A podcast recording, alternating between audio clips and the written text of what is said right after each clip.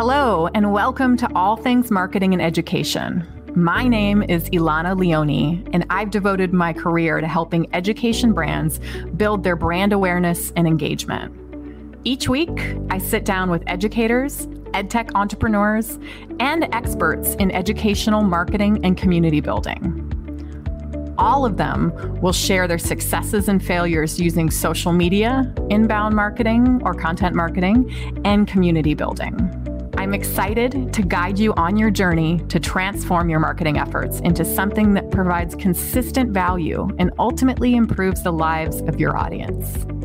Hello, everyone, and welcome to a very special episode of All Things Marketing and Education.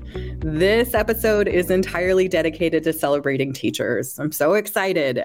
Um, I am Ilana Leone. I'm the CEO of Leone Consulting Group, and we partner with education brands and help them grow their social media presence or their online communities in a way that really matters to their audience. So let's get back to teacher appreciation. And that's why we're here. That's why we're really excited. I've got a lineup of amazing educators to talk to. Teacher appreciation happens every May. And specifically, there's usually, it's kind of confusing if people are not new or just jump, jumping into ed tech, but there is a teacher appreciation month, there's a teacher appreciation day, and there's a teacher appreciation week. little confusing there's a day, Tuesday, May 3rd this year, and there's a week, which is usually the first or second week of May, and that is the first week this month.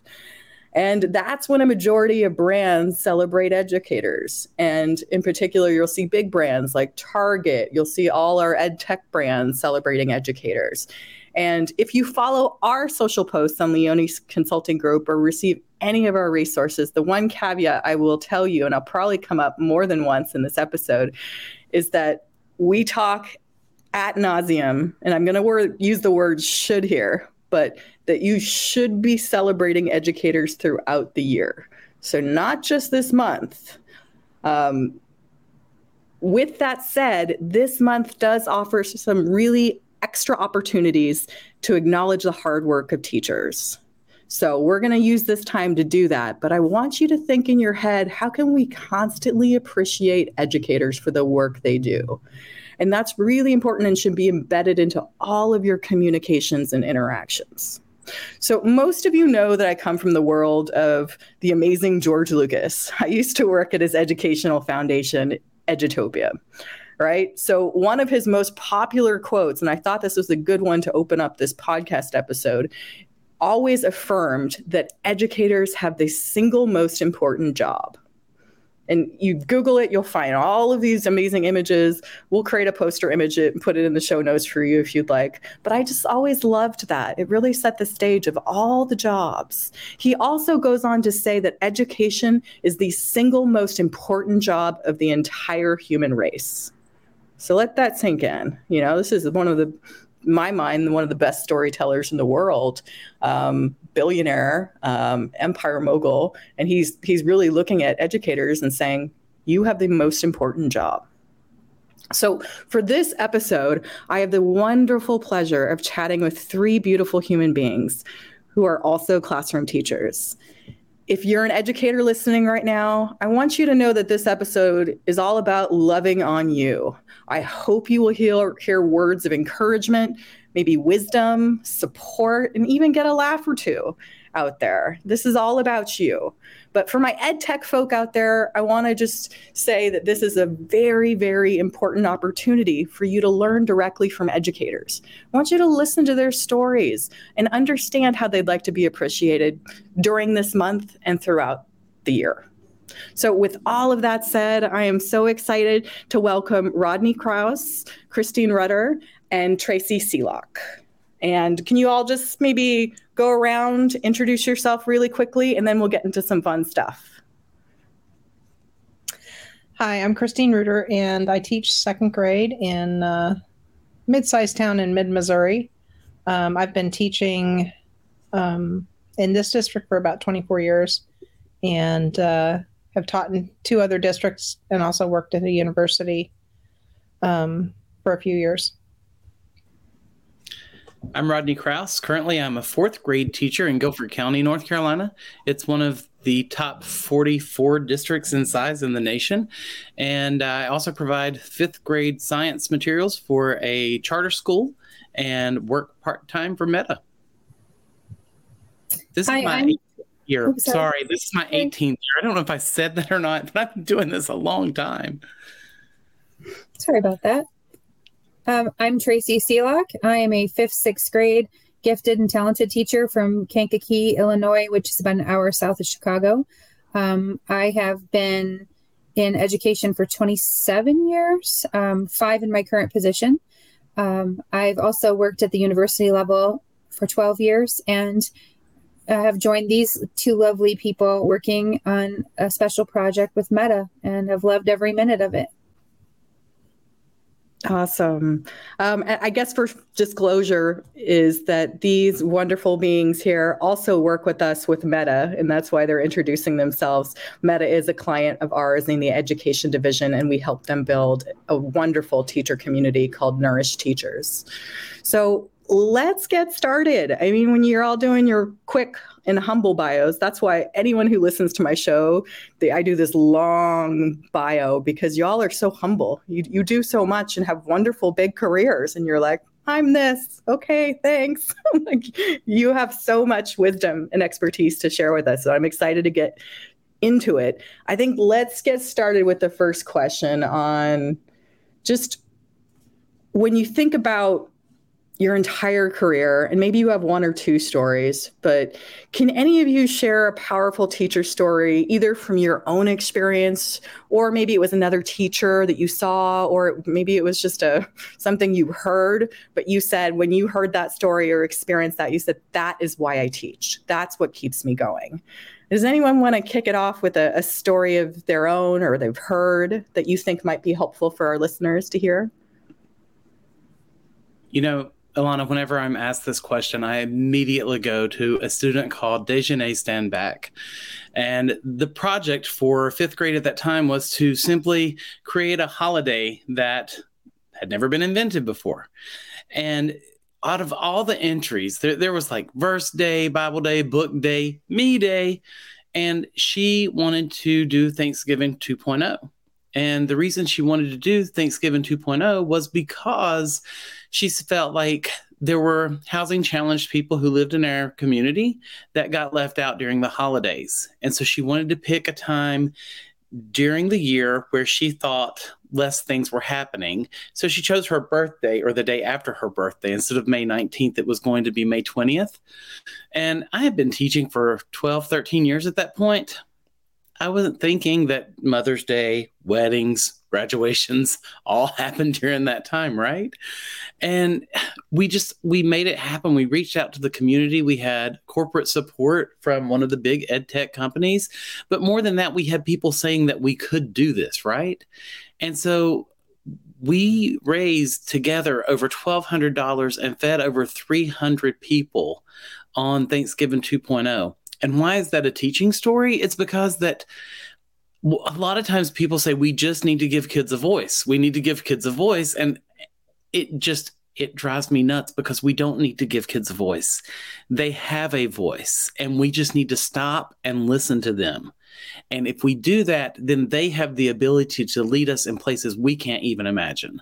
So that's just that's why I continue to show up because I'm waiting for the next kid to come in and say, hey, let's go there.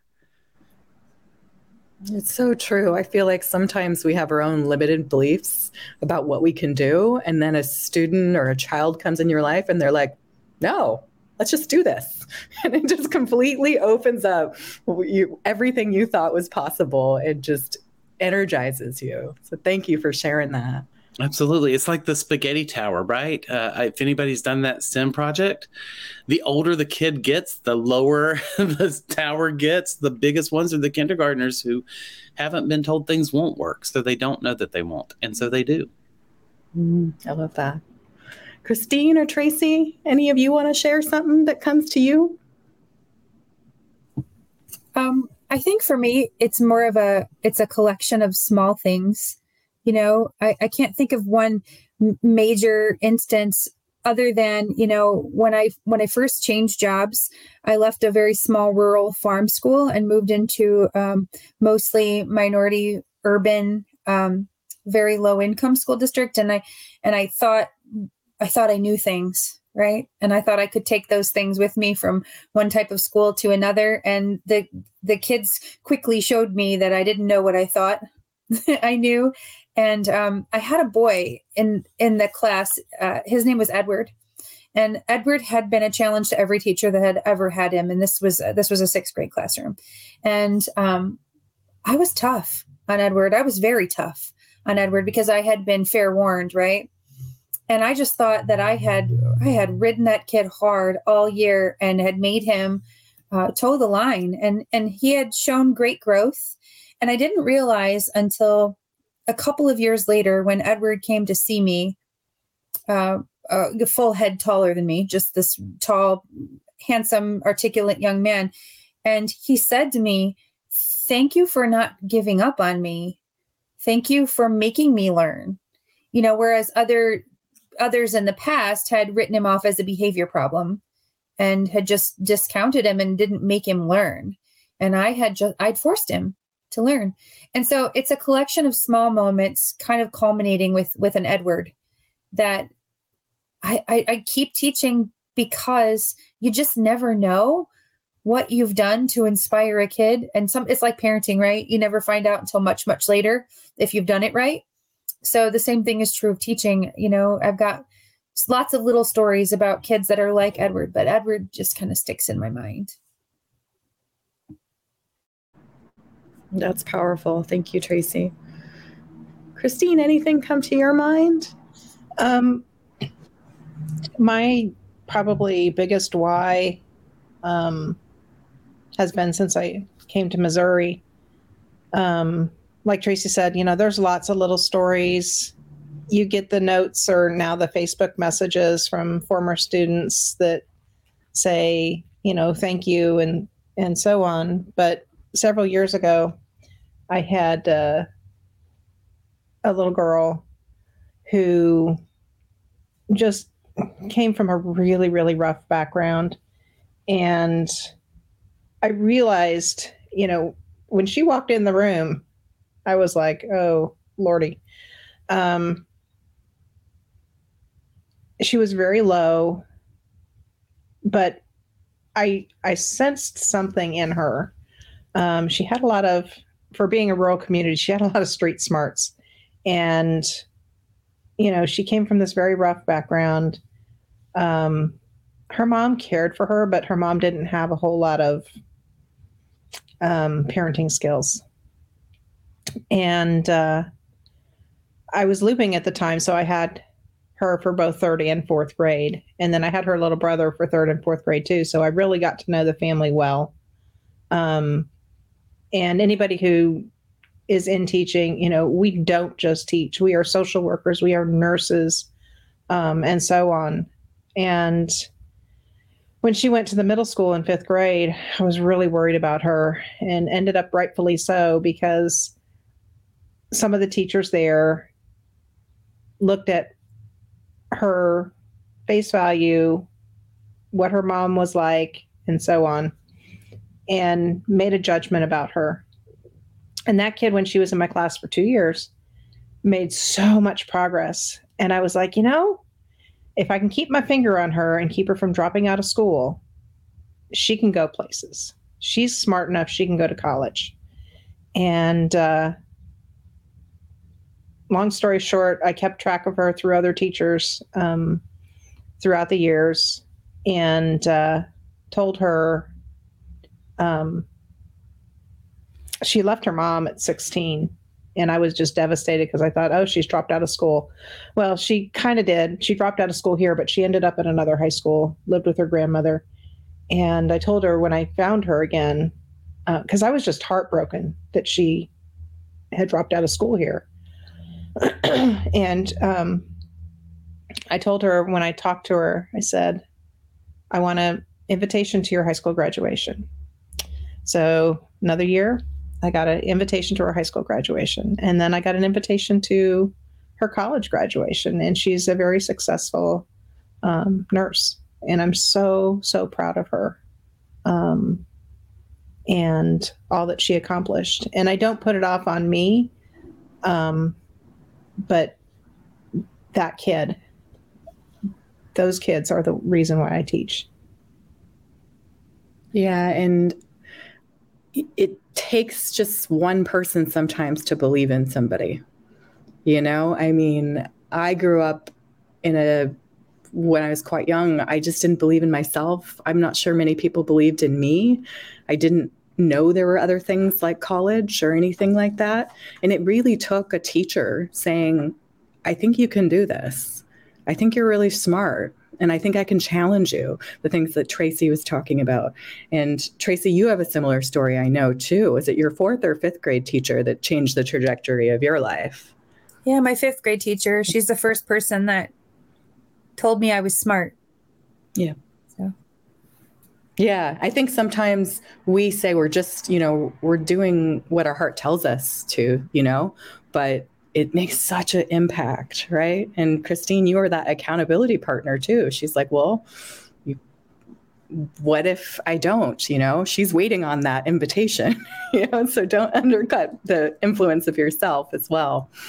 So those are awesome. Um, anything else you all want to add? I know you all have been working for decades in education. So it, in a way, it's it's kind of a not nuanced question for me to say pick one moment of why you teach, because like many of you said, it's a culmination of so many little things. But you know, thinking about our audience of educators out there right now and a lot of ed tech professionals, is there anything else you want to add that might give context to just the education profession and, and what keeps you going? Ilana, I think that each of these stories are examples of how we break the rules um, at least in my district, you know, we're not supposed to contact kids outside of the school day, right? And the classroom. And if we follow those rules, then we don't know how the story ends, right? We don't know the successes that our students go on to have.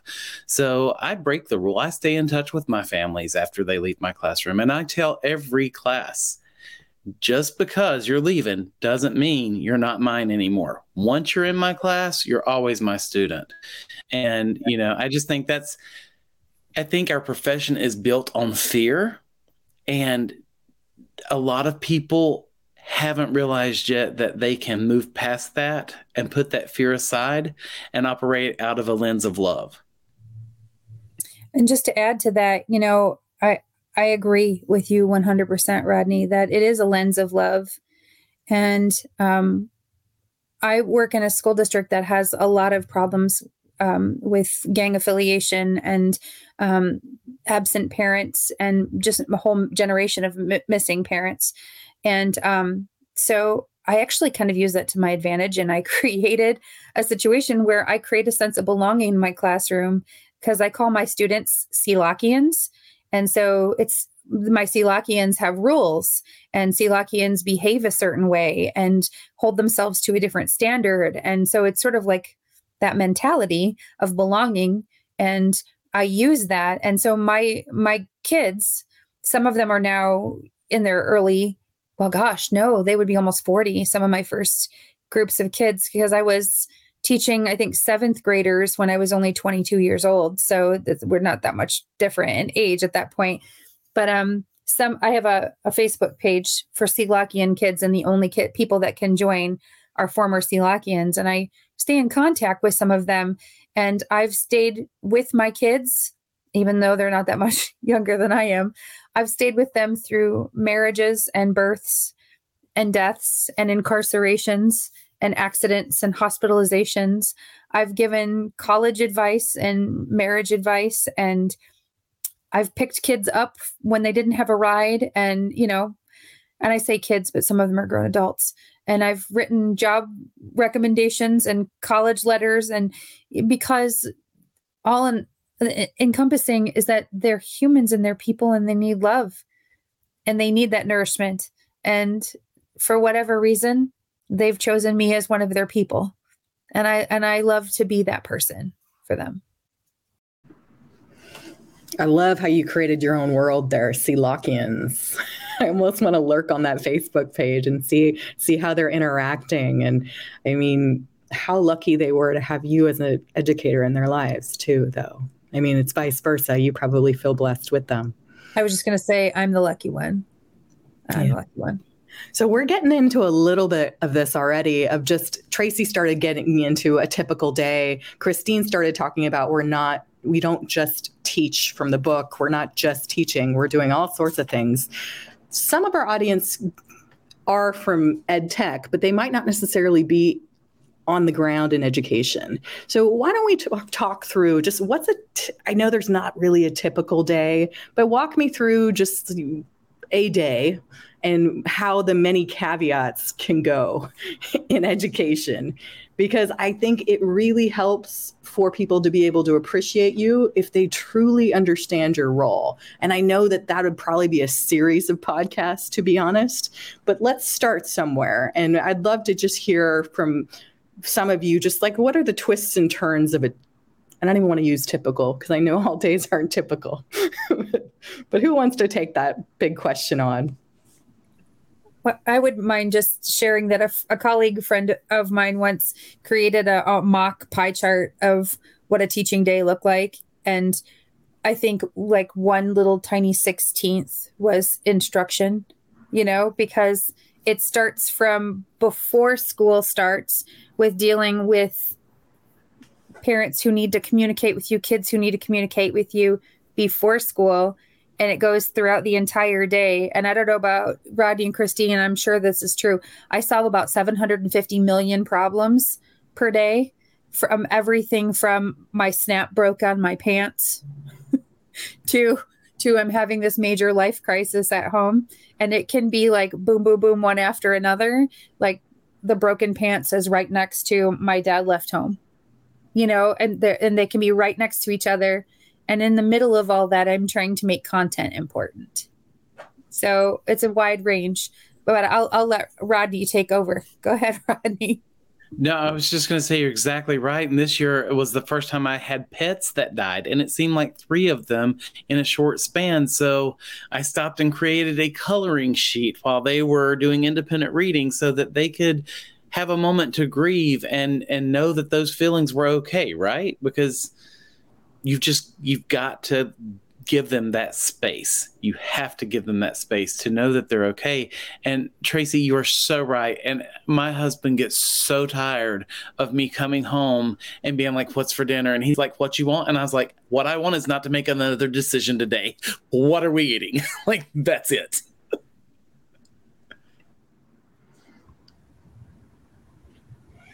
I I totally agree. Um, just today, I got a message from a mom. Um, they had been at a funeral out of state this weekend, and um, mom and dad are separated right now. Um, and right as I was going to get my kids from specials, she said she sent me a message saying, "I, my husband won't ans- answer the phone, and he's got the kids, and he won't bring him into school and I just don't know what to do. And I'm like, like you said, trying to transition into teaching something. And I'm like, how do I help her? Um, you know, because that's all I want to do is help her. Because if mom gets help, then the kid gets help. Um, and there are days that things go a little bit more according to plan. Um, but as a teacher, you have to be flexible because, you know, you may start out with talking about technology. you know, we're going to do this and that. And you open up those Chromebooks and, well, dang, never seen that message before. And they're showing up on 24 Chromebooks. And so you kind of have to punt. Um, you know, you can't not be flexible and be a teacher. You have to be flexible um, because you know it's you know right after and and you have to you have to be noticing things. Yeah, as we were coming in the classroom after dealing with that mom um, and making sure that she was taken care of, I had uh, we were I was taking my kids in the classroom, and one of the little girls kind of looked a little peaked, and I was like, "Okay, she didn't look like that when I took her to specials.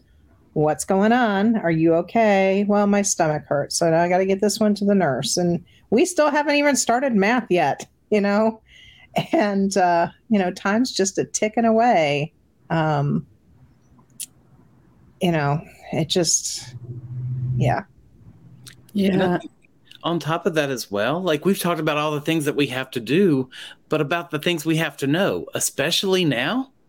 Like, we don't just have to know our content, we have to know what they were supposed to have learned last year and the year before so that we can dig down into what they're missing, what conceptual basic skill did they miss so that we can go back grab it and help build their foundation so that they can be successful now. Especially now i think we've always been master remediators at getting our kids to where they need to be but more than ever we have to know everyone else's content so we can know where they should have been to where they're going.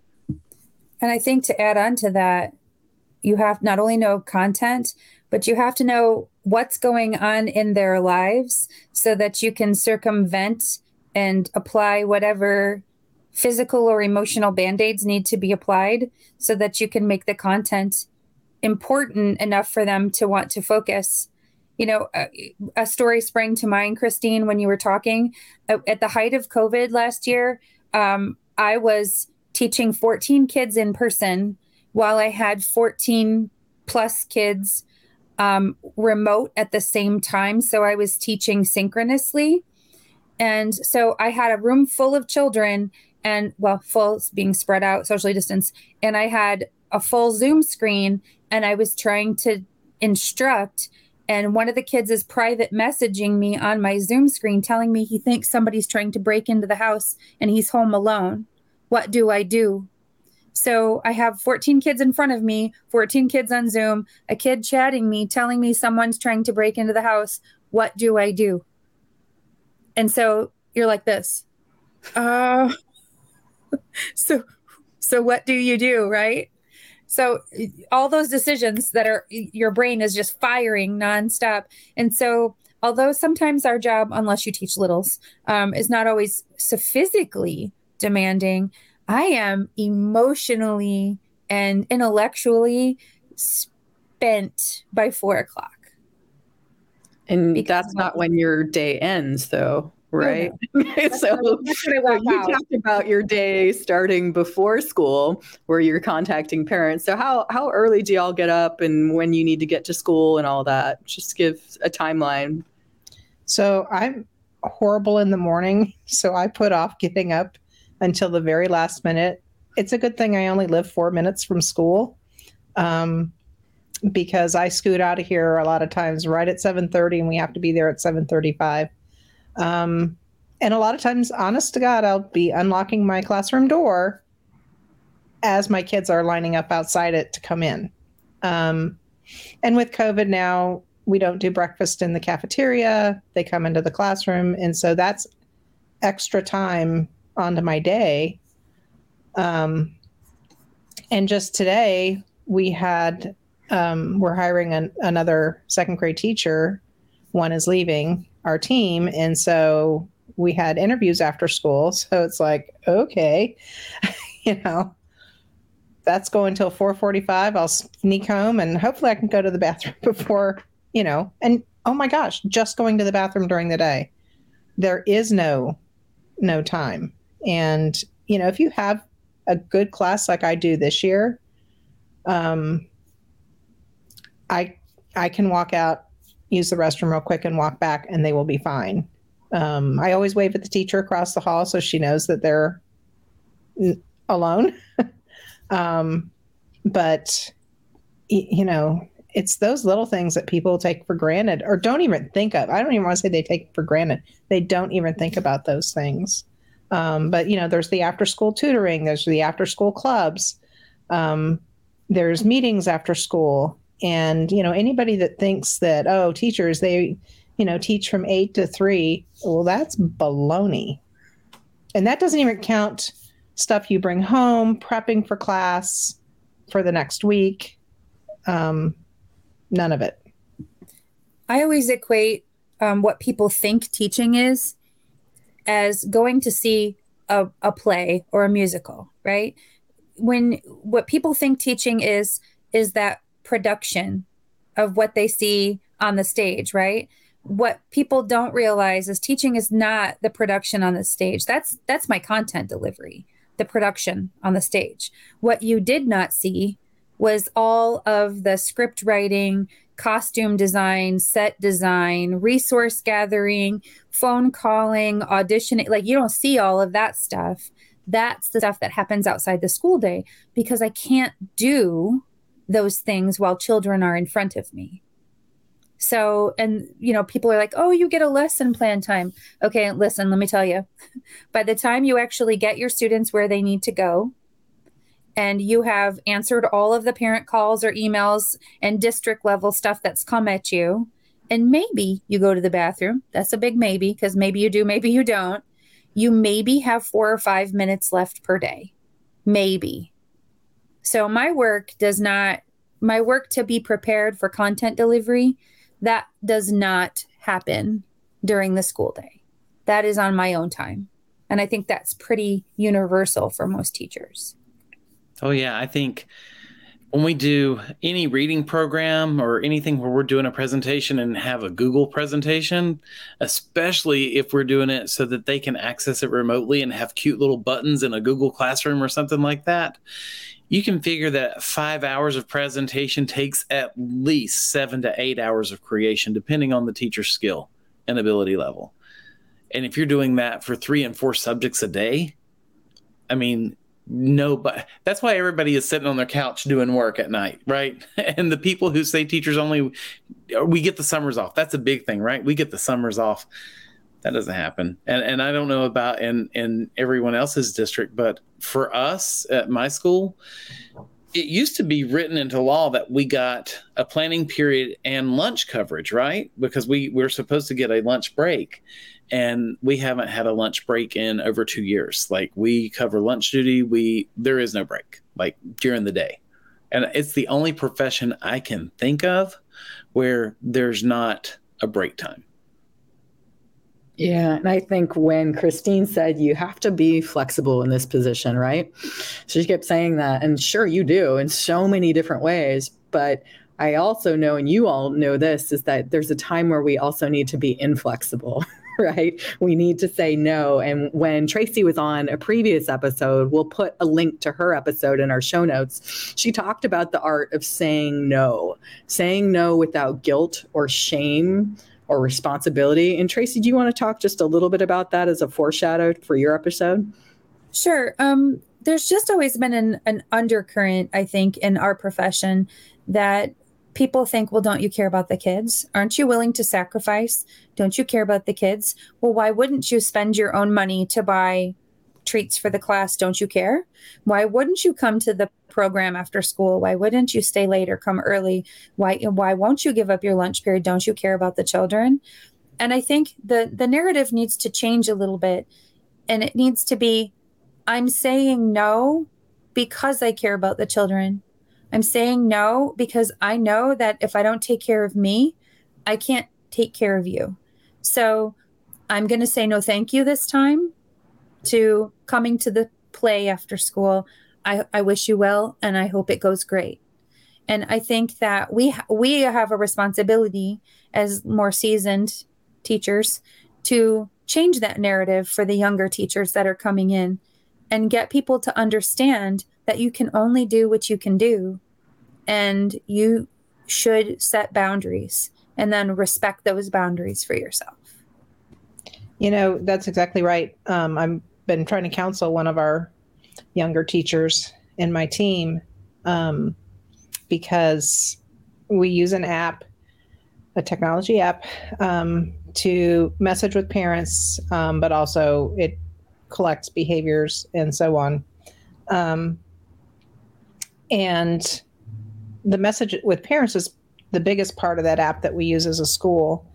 And the um, she was just talking today after school about you know getting on her phone at 10 o'clock at night and seeing a message from a parent and it's like no. You need to stop that. You know you can't do anything about it at 10 o'clock at night anyway. Um, it will still be there in the morning. And i told her months ago i said i don't even have that app on my phone. I have it on my ipad at work and my ipad stays at work. And if i need to message a parent i'll open a computer at home and message the parent. But that's my time. Once I'm home, that's my time. And I said, it's, it helps me to, like you said, Tracy, you know, we get so emotionally involved with so many of these kids. Um, we need that time away, or we're not going to be any good for those kids. And uh, my other thing with putting the app on the phone is this is my device um, I pay for it. And if the school wants me to put something on it for work, then perhaps they should pay a portion of that device. And until they do, it's not going on there. But it's a smart work life balance as well. Go ahead, Tracy.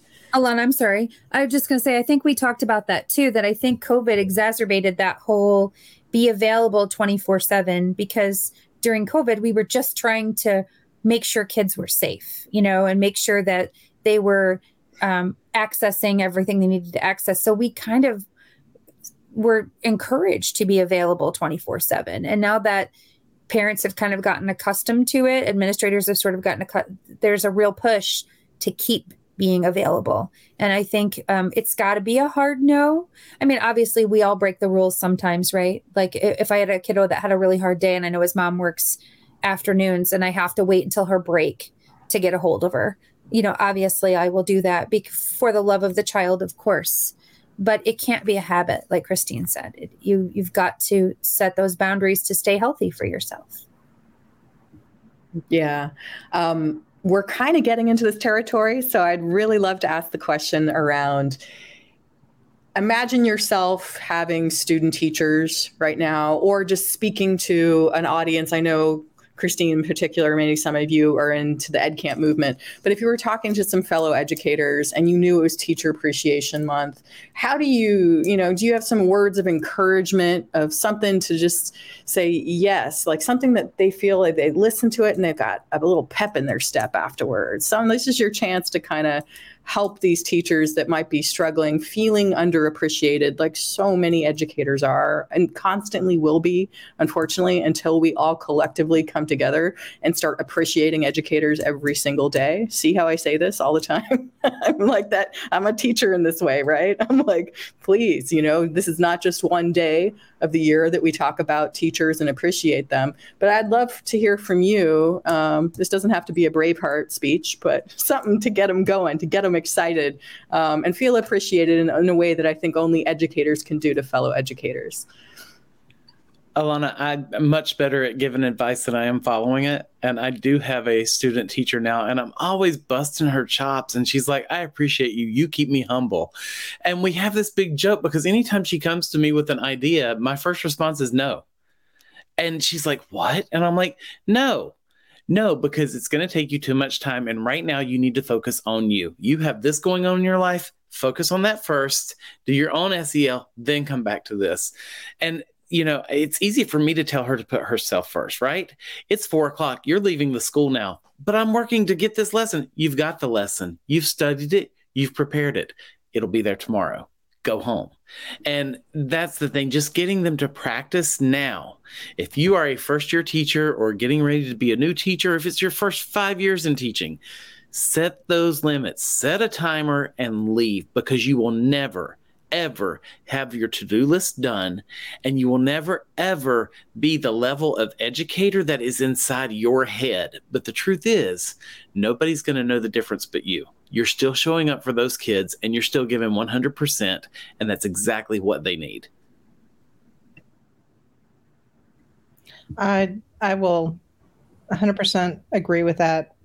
Um, I I made that mistake in my career when I was younger. I would go in on Saturdays. I would stay late at night. Um, my son would go to religious ed classes in the evening and I would drop him off or drop him off at basketball practice and I'd go, you know, take those 2 hours that he wasn't home so that I could go work in my classroom and I never got that to-do list done. And it took me well, and then the other part is the whole be being seen and appreciated um, because the district doesn't recognize all those extra hours and and so on and um, i was killing myself for the kids yes. Um, but in some ways you know if you're not being seen and appreciated it really is for nothing. And just to add to that um, Christine, I think you all will nod your head on this, but the more you get done and the quicker you get done, the more people might notice and then they might give you more things to get done. So it's this like Sisyphusian thing where you're just rolling that boulder up a hill and people are like, "Oh, more stuff. You're good at Google. Why don't you go and deploy Google around this classroom?" So it's it's this virtuous cycle of really trying to teach you eventually to say no to some things and focus, right? I think and, you hit it on the head that, um, you know, if you want something done, you usually give it to the busiest people, right? Because they're effective time managers and taskmasters. But I think the advice I, I, I just had a student teacher, I think, and I think that the advice is to remember that you matter. You matter, not, not you as a teacher, but you, you as a person matter. So if it matters to you that much to spend that extra time to get it done so that you feel good about yourself, don't feel guilty about that either. But you matter and pay attention to your body because I can probably speak for the other two in the room here that we have all had t- our classroom stresses manifest as physical ailment. Like we've internalized what we do to such a point that it's made us sick and so i think that that's an important lesson to to learn from veterans is that don't get yourself to learn from our mistakes and don't get yourself to that point where you become physically ill because you've taken on too much. And you know one thing that we didn't talk about is the people who are in relationship with teachers right? Like that takes a special person as well.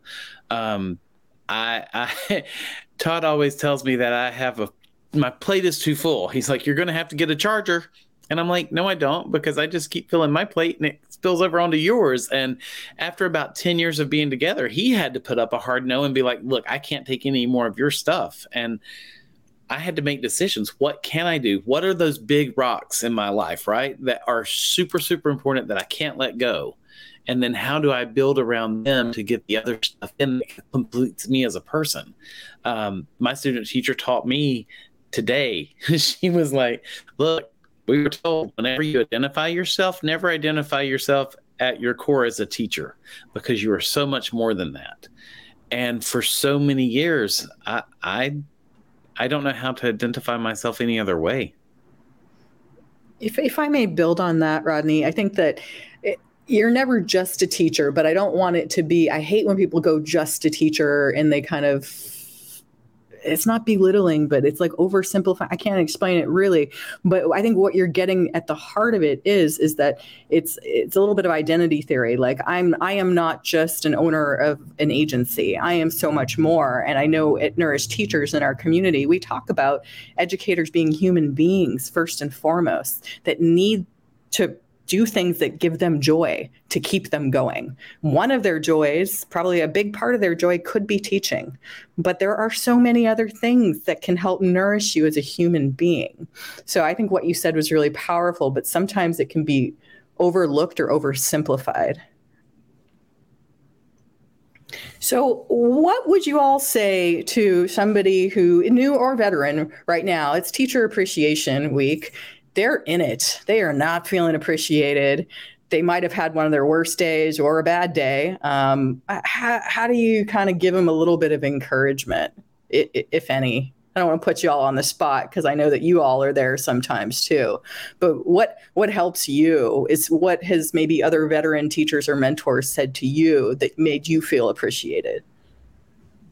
Just being acknowledged and supported is probably the biggest thing right now. Um, there's so much expectation um, and to be ignored or even worse gas being gaslighted um, that just makes everything 10 times worse. So you know just having someone come up to you and say i see you you're struggling um, how can i help? Um, and you know that's kind of what i strive to do with the teachers especially on my team. How can i help? I'm a activist, like random acts of kindness activist. And I love just telling people, I love you, I see you, and you matter. And that can be something as simple as stopping by Starbucks or some other coffee shop on the way into work and picking up someone a coffee or stopping by here. We have Biscuitville. So on Fridays, I'll go by and just get biscuits for the team and hand them out. And it's important, like you said in the beginning, to understand it's not just today or this week that you're appreciated. It is all year long. And I'll tell y'all something else it's nice when you throw in a biscuit for the custodians too, right? Because a lot of times they get left out and we couldn't do our job without them. So I like to let that love spill over. I think um, to to think about the the problems teachers are kind of facing, it's important to maybe acknowledge that a lot of the problems and the stressors and the frustration we're having right now um, there's not a lot we can do about it because it's systemic problem right? We we can't control the systems. We can't control the lack of funding or the lack of understanding or the administration. Those are not things that we can that we can control. So i think it's important and it's something that i always lead with when i talk to a teacher who's struggling. I say are you talking to me because you want me to help you solve the problem? Or are you talking to me because you want me to hear your problem? Or are you talking to me just because you got to let it out. Like, eh, do you want me to do something or do you want me to hear you? And I think that that's really, really important when you're talking to someone because a lot of times people just want, like Christine said, they want to be heard. They want to know that what they're thinking and feeling really matters. And so many decisions around teachers, the teachers are never involved in the conversation. Things are, decisions are made for us and about us without ever talking to us. And so to, to me, when someone is talking to me, I always find out what do you want me to do? How do you how do you want me to appreciate you? Do you just want to let it out? So let it rip if that's what you want, right? But if you want me to do something about it, I'm happy to help you there too. So for me, it's at like Rodney said, it's at the individual level. Like I I want the younger people to know that I love them and I hear them and I will help them if that's what they want. On the flip side, we know that this will be a time where educators are appreciated and i appreciate the spillover rodney because there aren't there there isn't a day for custodians it doesn't get it celebrated as much or librarians or all of the stakeholders in education. So I like to say Educator Appreciation Month and then loop all those wonderful people in. But, you know, we do have brands that are, you know, hopefully if they were doing it right, they were thinking six months prior and saying, what can we do to make educators feel special? What would you like to say to those brands that are thinking about it and maybe in rooms, potentially, and more than likely, sometimes not with educators in the room? How do you like to be appreciated? What would you like them to do? Um, and it could not be it could be ed tech brands but you can also throw in leadership in your school if you'd like.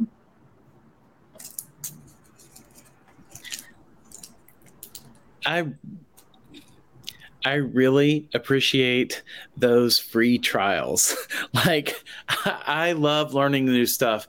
And I have been tagging Christine for the last couple of days because she did this whole animation thing with her class on Google Slides. And I just fell in love with it. But you know what? So did my kids. So now there's like everybody from second grade to fifth grades doing animations at two different schools. And you know, it's fun, right? When you get a new tool, there's an energy and an excitement about that. And it just says, in my experience, schools don't have the funds to purchase licenses. And so when we get just a little nugget to use for that last part of the year, here's a month. Go do your thing with your kids. To me, that just feels like a virtual hug. I was going to say, um, there are so many like an unnamed store will for teacher appreciation week give us 10% off. Well okay but couldn't you give us 10% off all year? Um, you know it, it, even back to school they'll give us 10% off and it's like you know, 10% is really nothing. Um, and a couple years ago our school district it was during covid and i get that um, but we normally have on the last day of our teacher contract um, is after the kids are out. Um, they give us a, a breakfast and they do a little end of the year wrap up ceremony and so on. We didn't get to do that because of COVID. Um, so they had a drive through. And I, I felt so underappreciated. It wasn't worth the gas in my car to go and get it was a little baggie with two um, graham crackers, a marshmallow, and a candy bar in it, so we could make our own s'mores. And it's like, you know, be more thoughtful. It doesn't have to be gigantic, but that was really all I kept thinking was, you saved all this money on a breakfast that didn't happen, and we get a some more. Um, you know, I just like it to be a little bit more thoughtful, um, more meaningful. Um, I mean, teachers are pretty easy to please, especially, you know, give them a flare pen. Um, and you'd be surprised how many teachers would go, oh my gosh. I think, though, one that that is just wrong what happened for your teacher appreciation. But two because educators are easy to please doesn't mean that we should go for that low bar. And i think sometimes we go you know a t-shirt they'd be happy with that. But like how can we truly truly appreciate educators. And i don't think we ask that question enough. And sometimes we do it for like like, okay, this will be great for this one time thing, a teacher appreciation. But how do we really recognize what you all go through each and every day? You put your heart and soul into this work. So, how do we do that? And I know that that sounds daunting for some brands, right? But start small. And the first step is always listening to educators. So, listen to this podcast, go out and take a poll of your audience. Say, how would you like to be appreciated? In our community of nourished teachers, that's a question we asked in our survey. We said, how would you like to be appreciated? We'll start there. We'll get a ton of ideas and then we'll mull around what we can do during the week, during the day, but throughout the year. You see the pattern throughout the year. so, so I, I just wanted to recognize a little bit of what Christine was saying, but also add to it just because I think in our industry, sadly, educators are so not seen. They're so used to not being seen and so used to being underappreciated that sometimes when the littlest thing happens to them, it makes a big a big meaningful difference, but doesn't mean it has to be little all the time.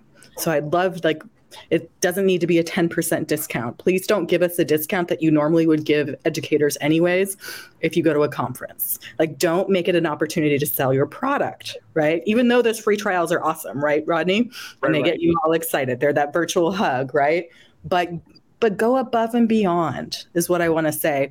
And we actually wrote a blog about it. We'll put it in the show notes of I think it's like 10 things not to do for teacher appreciation week. So make sure you don't do those things. And I, I want to hear from Tracy too on how she would like to I, be appreciated. I'm gonna I'm gonna make these two laugh because they've heard this story before. But um, for my recent 20 years of service, um, my district gave me a set of coasters, right? So 20 years, here are your coasters.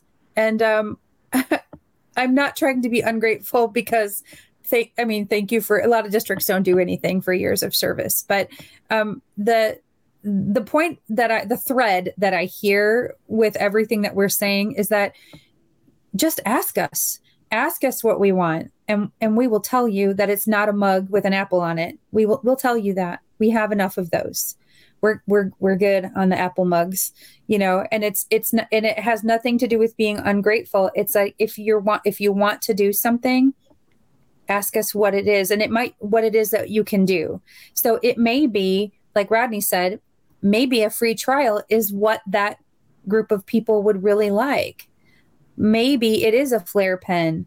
For me personally, I I like free minutes at school. I like having an extra. Maybe somebody takes my kids out for recess. That makes me happy, right?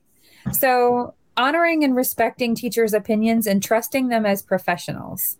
Like recognizing that we are professionals, we went to college, many of us have advanced degrees, and we are we are very very strong in opinion if anybody bothers to ask so that's it's different for everybody i, I guess gonna say um, advocate for us you know advocate for us to get that respect to get higher salaries you know don't just say oh my gosh teachers they're so amazing you know when the pandemic started teachers should be paid a million dollars well that didn't last long um, but and I'm not saying that we should be paid a million dollars, but at least something commensurate with all the advanced degrees that we do have. Tracy hit on it. We have Lincoln Financial does a um, a lesson. It's a financial literacy lesson, and they have a curriculum where they come in and volunteers teach for a day in the classroom. And it just kind of gives us as professionals a moment to step back and breathe while they come in and they do their thing. And it's all volunteer run, right? And that is just a super nice. I look forward to it every year. Um, just to have volunteers come in, offer to cut things out, like right uh, we do have advanced degrees. I like doing more things than using scissors and glue. If I can get somebody to do that, it frees me up to do bigger things. Awesome. Well, I hope for those of you that are listening, if you're an ed tech brand or an educator, and if you want to join this conversation about how you want to be appreciated, you can go ahead. We're going to add in our Twitter handles at the end of this too, but you can also tweet at Leone Group. Let us know how you want to be appreciated as well. Um, Edutopia used to do a gift guide that goes out every year. We have a gift guide if you're looking for ideas on how to celebrate educators in terms of a nominal, but there's so many other ways. And what I'm hearing are some other ways too about time and giving back. Um, there's so many non-financial ways to recognize educators too. Um, anything else you all want to add about just appreciation in general, teacher appreciation, how you, any closing remarks around just educator appreciation, especially now in this time where I know when Tracy and I talked, it, there is this push to say everything is back to normal, but it's not really. But still, you know, go back and pretend it's all back to normal, but you probably have twice the, the caseload. You're working with a lot of different things you haven't done before. Flexibility and agility is key, but boundaries are also key. So, in this crazy world of where we live in right now, we are now in this month of teacher appreciation. Do you have any like closing thoughts to wrap it up a little bit? Put a bow on teacher appreciation and then continue to wrap that present and give presents out throughout the year? I just want to say this and I'll be done is that they Christine and Tracy both said it doesn't have to be something big. I have post it notes from six and seven years ago that were left on my computer that were just sweet messages. If you want someone to know they're appreciated, just tell them. Don't take it for granted. Let them know. I also think it's really important that teachers remember to appreciate one another. That it's so easy to go into our classrooms and close our door and just do our job and go home. And I think it's really, really important. That's a message I'd like to send out too is that appreciate and love on one another and that's why the project that Christine and Rodney and I and Katie, who's not with us today, are a part of has become so successful. It's because we hear one another and we re- we appreciate one another. And um, a, an admin told me once that you know the teacher underground network is more powerful than any part of a school, and I think that that's absolutely true. That w- our us as a unit, we're incredibly powerful. And so just remember to love on one another. I think my last thing that I want to say is teachers have a voice, um, and we need people to be listening to us and not putting us down. Um, if you truly appreciate us, advocate for teachers in so many ways. And if you need to know what those ways are, ask us. Yeah, and thinking about educator appreciation is it's okay to go against the norm because, in my opinion, the norm isn't working. The norm isn't at the level that it should be for appreciation. And I would say start from listening to educators first and foremost and just do something that when I talk to my social team and we're out edu- with educators on social media and communities every day, they're tasked with making at least one educator's day every single day. I want you to make someone's day, make them smile. And as a brand, you have an opportunity to make hundreds of thousands of educators around the world sometimes smile. And that is a wonderful power to yield. Use it to be authentic, listen, be genuine. Um, and just because you're the only one brand doing it, keep doing it. And it will create that ripple effect. I can guarantee you that. I think we've just been stuck in a little bit of a rut, and educators deserve this moment. I can't imagine right now we're talking about the great exodus of educators, right? How do we keep educators in the profession? We appreciate the heck out of everything that you all do.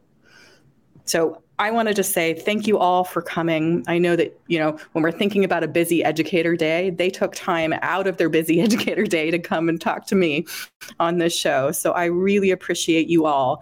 And for everyone that has listened to this, I hope you are better for it. I hope you can walk away with some things and say, I wonder what I, I could do for teacher appreciation even next year.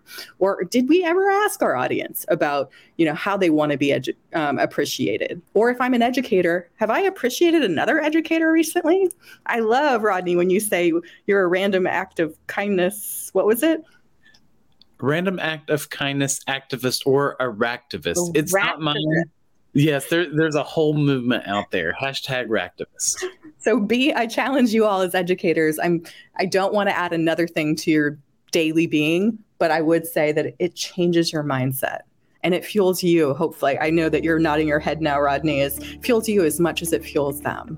So thank you all for joining us. You can access anything that we talked about. So Tracy's episodes, some blogs that I talked about, anything that you all want to give me in terms of resources that keep you going, especially around teacher appreciation, please send them to me. I'll put them in the show notes. It's at leoneconsultinggroup.com backslash 18. And everyone, thank you very much. We will see you next time on the next episode of All Things Marketing Education. Take care, everyone.